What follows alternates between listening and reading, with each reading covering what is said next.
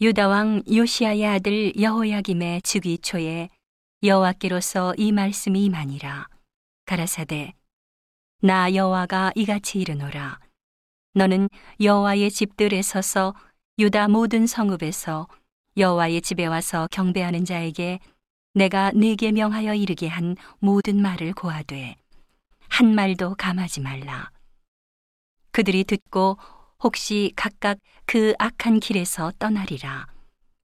그리하면 내가 그들의 악행으로 인하여 재앙을 그들에게 내리려 하던 뜻을 돌이키리라. 너는 그들에게 이르기를 여호와의 말씀에 너희가 나를 청정치 아니하며 내가 너희 앞에 둔 내 법을 행치 아니하며 내가 너희에게 보내고 부지런히 보낸 나의 종 선지자들의 말을 이미 듣지 아니하였거니와 너희가 만일 다시 듣지 아니하면 내가 이 집을 실로같이 되게 하고 이 성으로 세계 열방의 저주거리가 되게 하리라 하셨다 하라. 예레미야가 여호와의 집에서 이 말을 하매 제사장들과 선지자들과 모든 백성이 듣더라.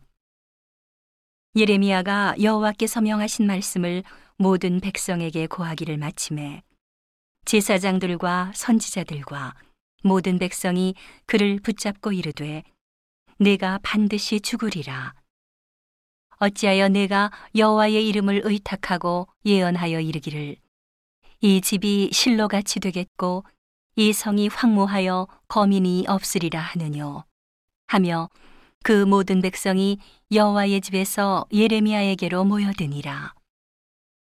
유다 방백들이 이 일을 듣고 왕궁에서 여호와의 집으로 올라와서 여호와의 집 샘은 어귀에 앉음에 제사장들과 선지자들이 방백들과 모든 백성에게 말하여 가로되 이 사람은 죽음이 합당하니 너희 귀로 들음같이 이 성을 쳐서 예언하였느니라. 예레미야가 모든 방백과 백성에게 일러 가로되 여호와께서 나를 보내사 너희의 들은 바 모든 말로 이 집과 이 성을 쳐서 예언하게 하셨느니라. 그런즉 너희는 너희 길과 행위를 고치고 너희 하나님 여호와의 목소리를 정종하라. 그리하면 여호와께서 너희에게 선고하신 재앙에 대하여 뜻을 돌이키시리라.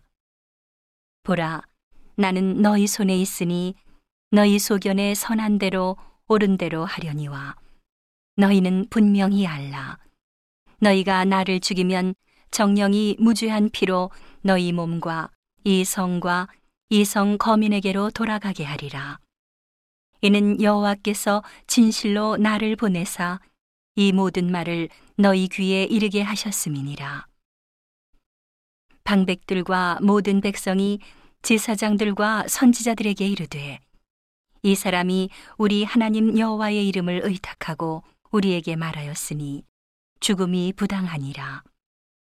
때에 그 땅 장로 중 몇 사람이 일어나 백성의 온 회중에 말하여 가로되 유다 왕 히스기야 시대에 모레셋 사람 미가가 유다 모든 백성에게 예언하여 가로되 만군의 여호와께서 이같이 말씀하시기를 시온은 밭같이 경작함을 당하며 예루살렘은 무더기가 되며 이 전에 사는 수풀의 높은 곳들 같이 되리라 하였으나 유다 왕 히스기야와 모든 유다가 그를 죽였느냐 히스기야가 여호와를 두려워하여 여호와께 간구하매 여호와께서 그들에게 선고한 재앙에 대하여 뜻을 돌이키지 아니하셨느냐 우리가 이같이 하면 우리 생명을 스스로 크게 해하는 일이니라.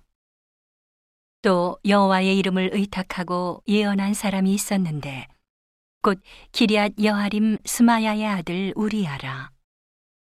그가 예레미야의 모든 말과 같이 이 성과 이 땅을 쳐서 예언함에 여호야김 왕과 그 모든 용사와 모든 방백이 그 말을 듣고는 왕이 그를 죽이려 함에 우리아가 이를 듣고 두려워 애굽으로 도망하여 간지라 여호야김 왕이 사람을 애굽으로 보내되 곧 악볼의 아들 엘라단과 몇 사람을 함께 애굽으로 보내었더니 그들이 우리아를 애굽에서 끌어내어 여호야김 왕께로 데려오매 왕이 칼로 그를 죽이고 그 시체를 평민의 묘실에 던지게 하였다 하니라.